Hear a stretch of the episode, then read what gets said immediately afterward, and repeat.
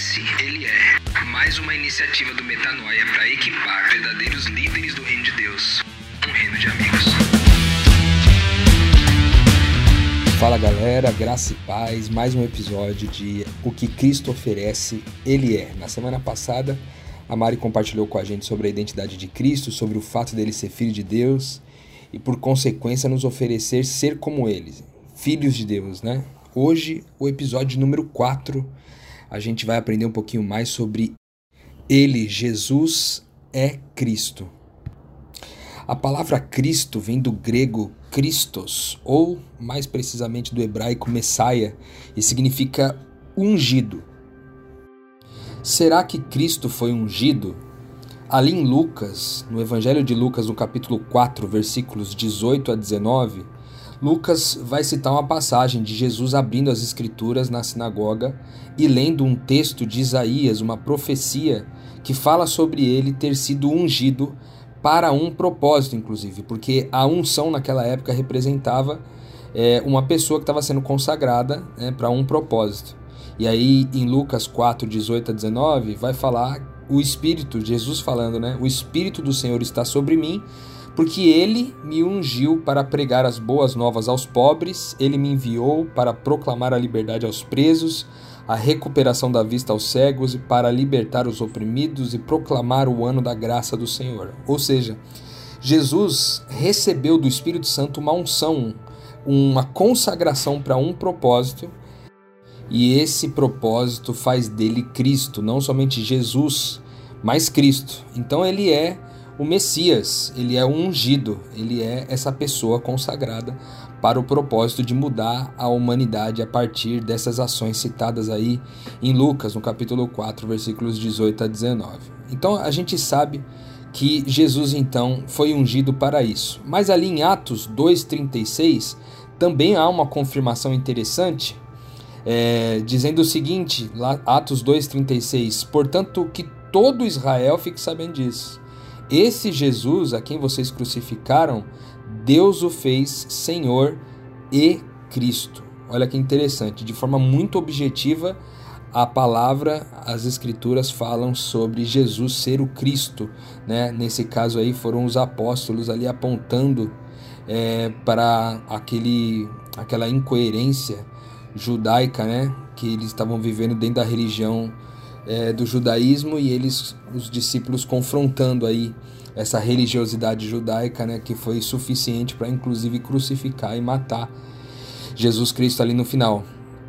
Agora, é, além disso, né, além de saber que ele foi ungido para um propósito, tem também um texto de Efésios, no capítulo 5, versículo 2, que diz que Cristo nos amou, se entregou por nós como oferta e sacrifício de aroma agradável a Deus. Aqui tem três elementos importantes nesse texto de Efésios que vai falar também um pouquinho sobre o que é ser Cristo, não somente do ponto de vista da unção e da consagração para um propósito, mas também o espírito com o qual se faz isso, que é um, um espírito de sacrifício, entrega e oferta em favor dos seus irmãos. Basicamente, ser Cristo é, é, com um espírito desse, de sacrifício, entrega e oferta, dedicar a vida é, a pregar a boas novas aos pobres, libertar as pessoas, etc., como diz lá no texto de Lucas 4.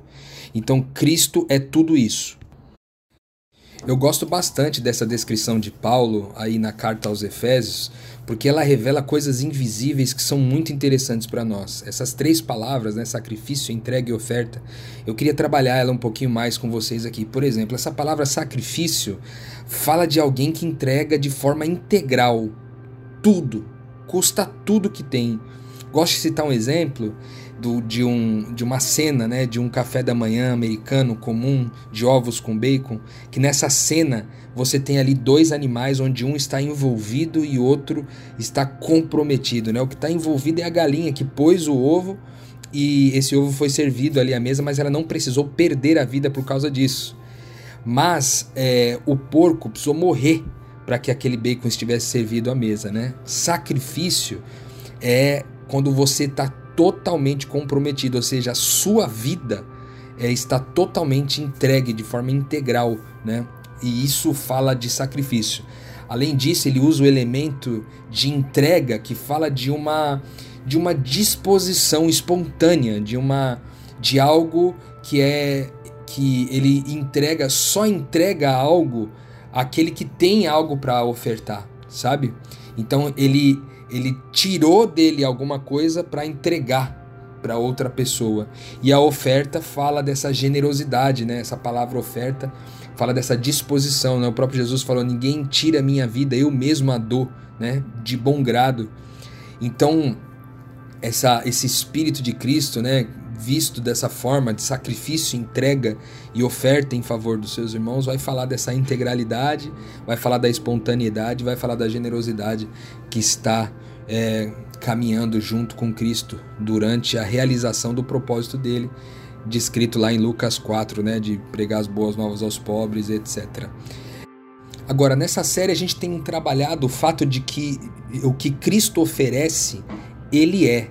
Então, o que ele é, ele oferece. Em ambos os lados, essa afirmação está correta. O que Cristo oferece, ele é, e o que Cristo é, ele oferece. Ele tem oferecido isso para nós. Né? E quando a gente fala de Cristo, esse propósito de vida, essa unção para um propósito, com esse espírito de sacrifício, entrega e oferta, também é ofertada por Jesus para nós. E olha que interessante, a gente vai descobrir que essa oferta acontece inclusive de forma atemporal. Por exemplo, no passado nós fomos predestinados a ser como Cristo. A gente vê isso na carta de Paulo aos Romanos, no capítulo 8, versículo 29, que ele diz assim: Pois aqueles que de antemão conheceu, também os predestinou para serem conforme a imagem do seu filho, a fim de que ele seja o primogênito entre muitos irmãos. Olha que interessante, a Mari falou na semana passada sobre essa questão de nós sermos filhos de Deus, né? E agora a gente descobre que nós somos predestinados a ser como Cristo e que Cristo ele é o primogênito, ou seja, ele é o irmão mais velho dessa família. Né? Ele não é só a referência de propósito, como a Mari disse na semana passada, ele é uma referência de identidade, mas ele também é uma referência de propósito de vida e o nosso irmão mais velho. Você percebe aqui uma conexão de origem e propósito, né? Na semana passada a gente viu que ele é a nossa origem e agora a gente também está vendo que ele é o nosso propósito de vida, é o que está pela frente, é o nosso durante, é o nosso hoje.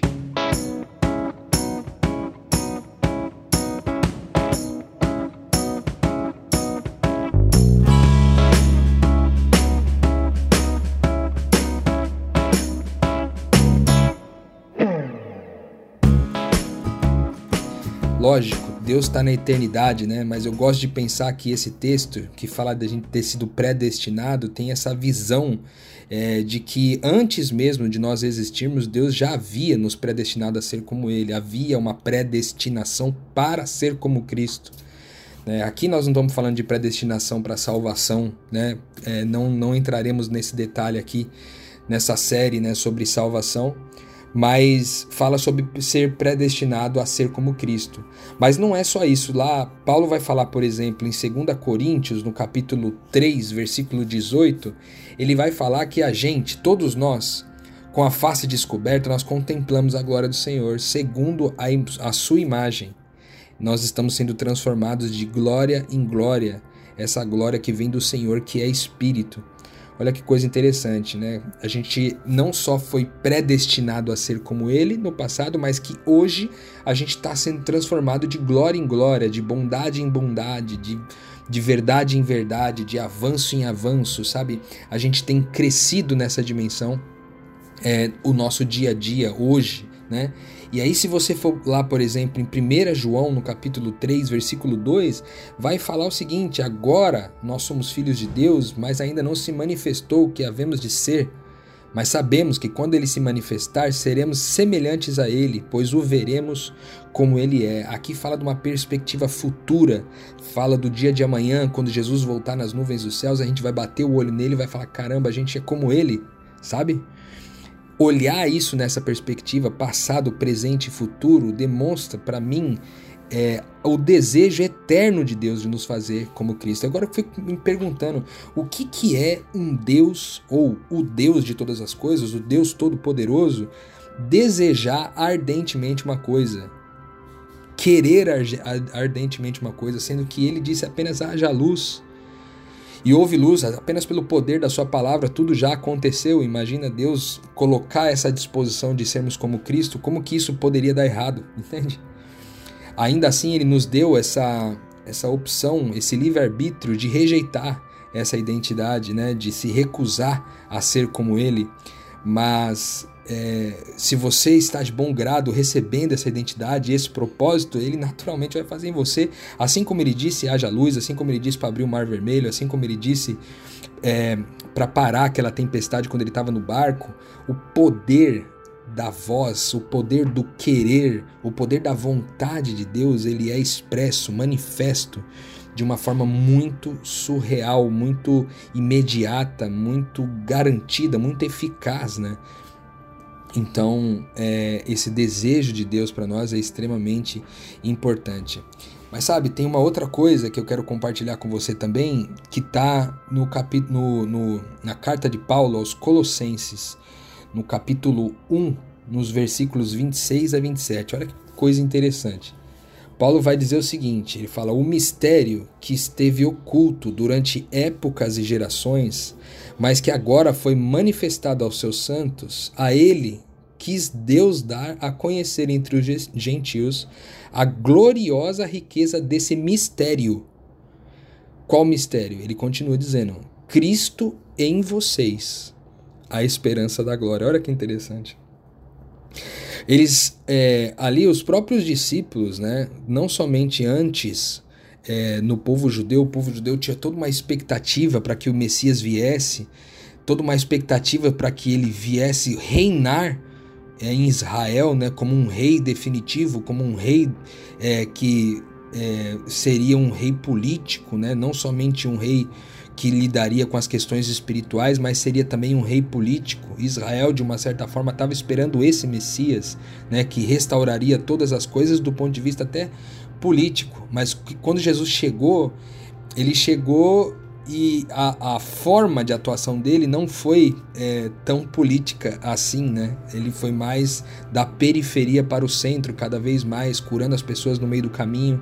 É, e manifestando um reino que ele dizia que não era um reino daqui. Né? Agora, olha que interessante, esse texto fala de um mistério que estava escondido desde a eternidade. E esse mistério é Cristo em vocês. Por que isso? Os próprios discípulos não haviam entendido isso até que Jesus morreu, ressuscitou, foi embora e enviou o Espírito Santo para eles. Porque até então eles esperavam o Jesus comigo, o Jesus conosco, a pessoa de Jesus andando do meu lado, me protegendo, né, dando condições, me ensinando, me orientando. Era isso que eles tinham de expectativa, mas o próprio Jesus falou: se eu não for, é, eu não vou poder enviar o Espírito para vocês. De forma que esse mistério que estava oculto desde a eternidade é para que Cristo vivesse dentro de mim. De forma que ele não é mais um, o, o Jesus comigo, ele é o Jesus em mim. Esse Jesus não anda ao meu lado, esse Jesus anda dentro de mim. Então, por onde eu vou, esse Cristo está indo junto comigo, de forma que onde eu piso, Jesus chegou. Onde eu piso, Jesus chegou. É maravilhoso entender isso, cara. Porque isso, isso intensifica o senso de propósito, né? Porque essa é a pergunta. Nós também fomos ungidos? Nós também recebemos essa unção? Lá na carta de Paulo, na segunda carta dele aos Coríntios, no capítulo 1, versículo 21 a 22, ele fala um pouco disso. Diz assim: ó, Ora, é Deus quem faz que nós e vocês permaneçamos firmes em Cristo. Ele nos ungiu, nos selou como sua propriedade e pôs o seu espírito nos nossos corações, como garantia do que está por vir. o que Cristo oferece, ele é, né? Ele é o sacrifício, a entrega e a oferta em favor de seus irmãos, ele é aquele que prega boas novas para os pobres, é aquele que liberta os cativos, os presos, devolve a vista aos cegos, prega o ano da graça do Senhor. Ele é quem faz tudo isso com esse espírito de sacrifício, entrega e oferta, e agora ele também nos oferece ser a mesma coisa. Então, não há somente uma predestinação e uma transformação de bondade em bondade e uma constatação de que quando Jesus vier a gente vai olhar para ele e vai ver que nós somos como ele, mas há também essa confirmação né, de que nós fomos ungidos, tal qual Jesus foi ungido, nós somos ungidos também para o mesmo propósito. Esse lance de que esse mistério invisível é Cristo em nós, né, forma um pouco disso. Tanto que o texto no final fala que esse, essa unção é, foi é, o Espírito sendo colocado no nosso coração, né? Ou seja, Jesus vive dentro de nós, esse Espírito que ungiu também vive dentro de nós, porque se Cristo estava ungido fora, ele também está ungido dentro, né? De forma que nos faz ungidos também.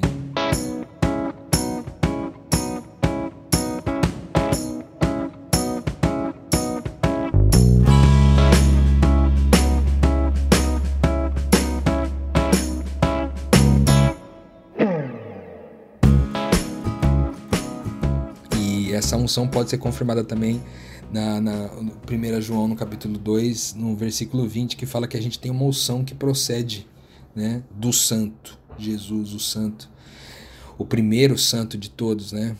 Então, é, isso fala muito da nossa nosso propósito de vida.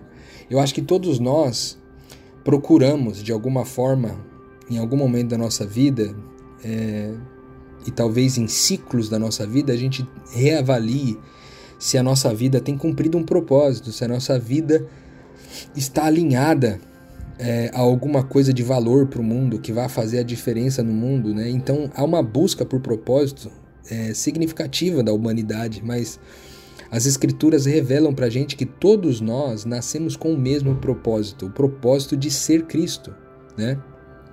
o propósito de ser como Ele. E aí é, eu olho para esses textos hoje que eu compartilhei com vocês aqui, meu coração ele se enche de alegria de saber que nós não estamos, nós não fomos criados é, como uma, um mero acaso, sabe? Como um acidente. Nós não existimos nesse mundo como, é, pô, minha mãe nem queria que eu estivesse aqui e agora eu tô aqui, né? Meu pai não queria, não, cara, eu não sei como que foi a sua história. Mas eu te asseguro isso, que você foi tecido né, no, no ventre. Salmo, 100, Salmo 139 fala um pouquinho sobre isso. Que você foi tecido no ventre da sua mãe. E Deus carinhosamente desenhou você, te fez de forma especial, admirável, maravilhosa. Ele te fez desse jeito para que quando você despertasse, quando sua ficha caísse, você pudesse viver como Cristo, cara, e representar bem quem Deus é por onde você passa, né, sendo esse Cristo. É, e eu quero trazer para você agora uma comparação, né? Porque a gente falou sobre o que é ser Cristo, mas a Bíblia também revela algo que chama de anticristo. O que é o anticristo? Né? Já que Jesus é o Cristo e ele nos oferece ser quem ele é, é o que é o que é não ser Cristo?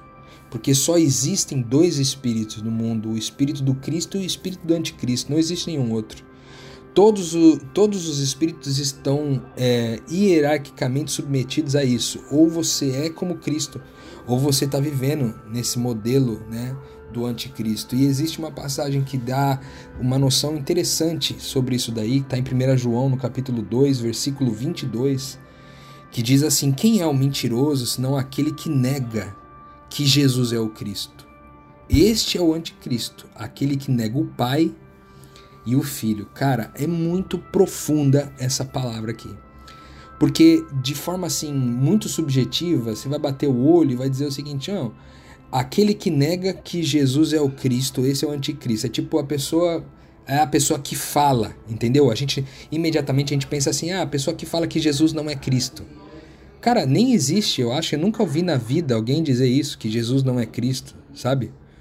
Eu, eu, eu nunca vi na nossa geração as pessoas dizerem, ah, sempre as pessoas chamam de Jesus Cristo. Muitas vezes elas nem sabem qual que é o significado da palavra Cristo para negar esse Cristo, sabe? Mas o, o que está por trás é que é interessante, né? Esse anticristo é aquele que nega o pai e o filho, é aquele que nega essa identidade, é aquele que nega que exista um pai é aquele que nega que existe um filho, filho de Deus, que nos deu essa referência de identidade. E não só nega do ponto de vista das palavras, porque muitas vezes você pode até negar das palavras, mas às vezes o seu comportamento, a sua vida diz diferente, né? Então, quando você nega o Cristo, você é o anticristo, ou seja, ele é a exata oposição, talvez por isso a palavra anti-negação, Cristo, né? Anticristo. Então, se a gente falou lá atrás que o Cristo é sacrifício, entrega e oferta, esse espírito é, de entregar tudo, de, de ser de forma espontânea e de ser com generosidade, quando você nega essa vida, quando você vive ao exato contrário, quando não há disposição de se entregar pelos irmãos, quando não há disposição de se ofertar, quando não há disposição de se sacrificar, e, eu, e aqui tem um detalhe importante que às vezes causa alguma confusão, porque é, por causa de muitas pessoas que acreditam que fazem sacrifícios em, fa em favor de algumas pessoas, muitos relacionamentos abusivos aparecem, né? Porque a gente pensa, não, tem que ser o Cristo, então não importa se eu sou uma mulher que apanha do meu marido, ou se eu sou uma criança um adolescente que apanho dos meus pais ou que eu sofro abuso psicológico, etc. Eu tenho que permanecer lá porque eu sou o Cristo. Não, cara, porque esse sacrifício, essa entrega e essa oferta de Cristo foram para produzir vida em nós. Então não é só é, o sacrifício, a entrega e a oferta, mas é também é, isso, é, uma vez ofertado, para gerar vida. Tanto é verdade isso é, que muita gente acredita que ser o Cristo é ser o Cristo para alguém, quando na verdade não é para ser para alguém, é para ser para uma família. Então você nega, quando você nega ser o Cristo, é quando você nega ser o Cristo para a família de Deus. Quando você está se sacrificando para uma única pessoa, há grandes chances de você estar tá sacrificando para um ídolo que você mesmo construiu e se sacrificar, se ofertar, se entregar para um ídolo não é uma novidade no mundo de hoje. Isso é uma coisa que já existe há muito tempo, entendeu? essa idolatria das pessoas serem capazes de coisas horríveis, para sacrifícios terríveis, é, para que Deus faça a vontade delas ou para que aquele Deus faça a vontade delas, é extremamente comum. Né? Então nós não estamos falando desse tipo de sacrifício, de entrega e de oferta, nós estamos falando sobre o sacrifício em prol de uma família, em prol de um reino, em prol de uma mentalidade, para que essa mentalidade seja impressa por onde quer que você passa. É sacrificar os seus desejos, suas vontades, suas necessidades particulares, quando isso for gerar vida em alguém, entende? Não para que você fortaleça mais ainda o vício dessa pessoa ou a adicção que ela tem sobre aquilo. Às vezes ela é viciada em você, às vezes ela quer fumar você, ela quer cheirar você, entende? A dependência não é só a dependência química, né? Existe a dependência emocional, existe a, a, essa, esse desejo mórbido de ver as pessoas se sacrificando é, por você né, e de uma certa forma te escravizando esse processo. Se você está se sacrificando a essa pessoa, se ofertando para essa única pessoa, você possivelmente está fazendo para ela mais mal do que bem, né?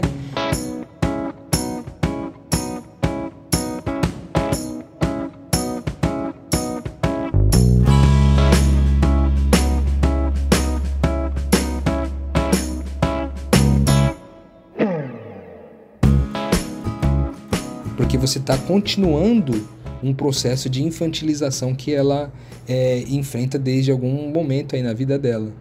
Então, ser o sacrifício, a entrega e oferta é em favor dos irmãos para que eles gerem vida. Isso é extremamente importante compreender na perspectiva do Cristo.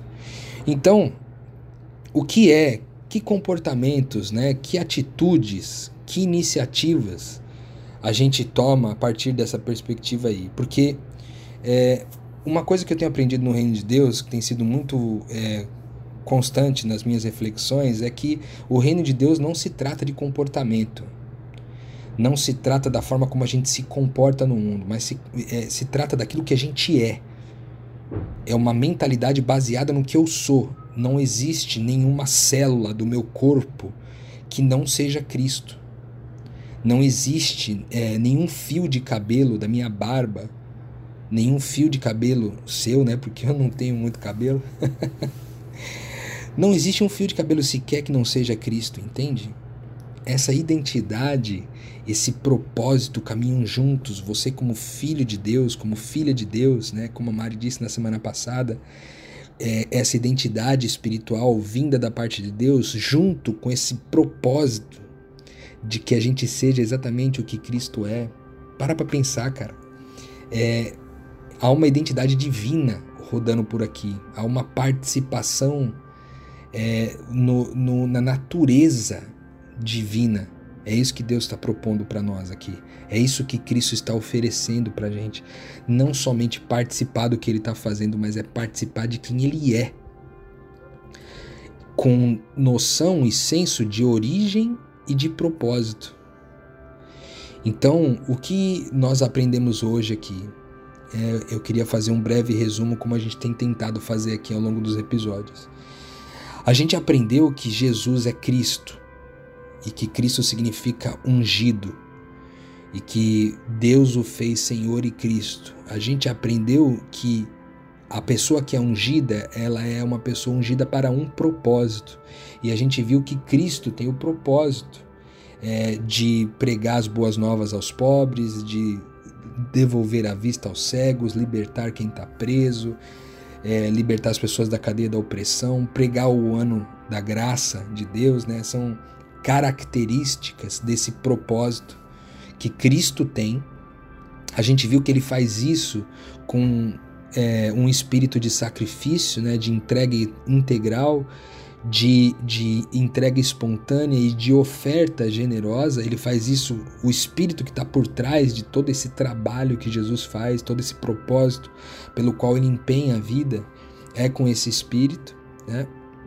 A gente também viu que Cristo nos oferece que nós sejamos como Ele, de forma que Ele nos predestinou a ser desse jeito, está nos transformando de glória em glória, ou de bondade em bondade na semelhança dele, e quando Ele vier, nós seremos exatamente, nós olharemos para Ele e veremos que nós somos exatamente como Ele é, e que também nós somos ungidos dessa perspectiva é, quando Jesus então envia o seu Espírito, né, ele revela é, o maior mistério que esteve oculto aí por épocas e gerações, que é o fato de que Cristo não, é, não está mais comigo, mas está em mim, né?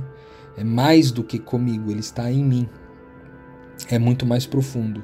Aí a gente viu também que o espírito do anticristo é aquele que nega o Cristo, é aquele que nega esse espírito, é aquele que nega esse propósito, é aquele que vive distante disso, é aquele que vive para si mesmo, né? Aquele que vive para satisfazer as suas necessidades, seus desejos e suas vontades como prioridade, é aquele que está tentando se salvar, é aquele que está tentando salvar a própria vida.